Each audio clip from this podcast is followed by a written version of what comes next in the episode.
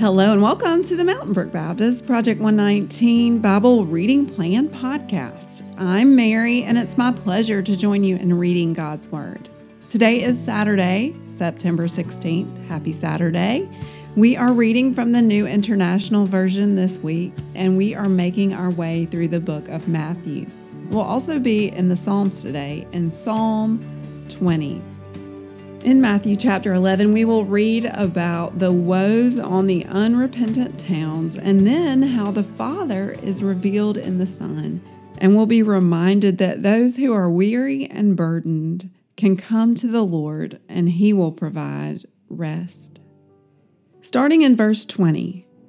Then Jesus began to denounce the towns in which most of his miracles had been performed, because they did not repent. Woe to you, Chorazin! Woe to you, Bethsaida! For if the miracles that were performed in you had been performed in Tyre and Sidon, they would have repented long ago in sackcloth and ashes. But I tell you, it will be more bearable for Tyre and Sidon in the day of judgment than for you. And you, Capernaum, will you be lifted to the heavens? No, you will go down to Hades. For if the miracles that were performed in you had been performed in Sodom, it would have remained to this day. But I tell you, it will be more bearable for them on the day of judgment than for you. The Father revealed in the Son. At that time, Jesus said, I praise you, Father, Lord of heaven and earth, because you have hidden these things from the wise and learned and have revealed them to little children. Yes, Father, for this is what you are pleased to do. All things have been committed to me by my Father. No one knows the Son except the Father, and no one knows the Father except the Son, and those to whom the Son chooses to reveal him. Come to me, all who are weary and burdened, and I will give you rest. Take my yoke upon you and learn from me, for I am gentle and humble in heart, and you will find rest for your souls. For my yoke is easy and my burden is light. I want to challenge you and I want to challenge myself today to take God at His word, that we can come to Jesus with our heavy burdens and that He will be one to give us rest today, that we can come to Him to learn and that He will gently and humbly help us to find rest for our souls. Now let's move over to the Psalms. Today we're reading Psalm 20. Psalm 20 For the director of music, a psalm of David. May the Lord answer you when you are in distress. May the name of the God of Jacob protect you. May he send you help from the sanctuary and grant you support from Zion.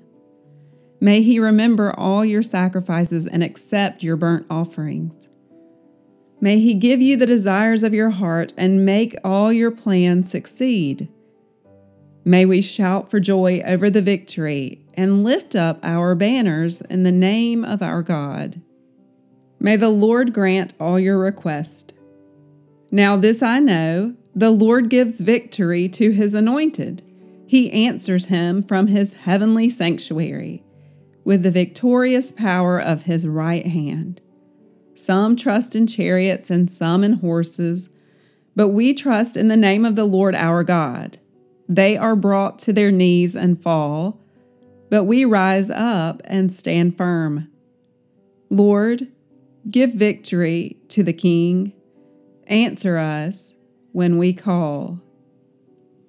Thank you for listening along as we read God's Word together. Today is Saturday, so we're praying for the nations, and I thought maybe we could pray some of this language of Psalm 20 over New Zealand, which is the country that is listed in OperationWorld.org today.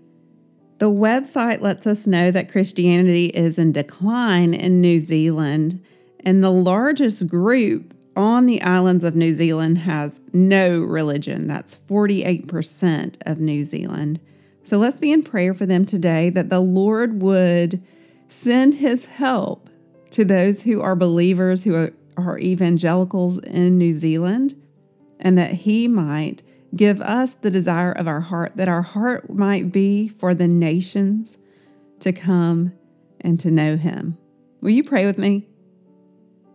Lord, your word reminds us that some trust in chariots and some in horses, but we trust in the name of the Lord our God. We thank you, Father, for reminding us of the importance of praying for your kingdom to come, your will to be done. We pray, Lord, that you would help us to abide in you and give us a burden for those around the world who do not know you. We pray specifically for the people of New Zealand that their hearts would be opened, that their eyes would be opened, that they would see you as magnificent, as a healer, as one who forgives, as the greatest source of love. Help us to be a light today wherever we are, that we might also be about healing relationships, about restoring those around us if we can, that we might be a people who redeem situations and spread light to your world. Through Jesus Christ our Lord, we pray. Amen.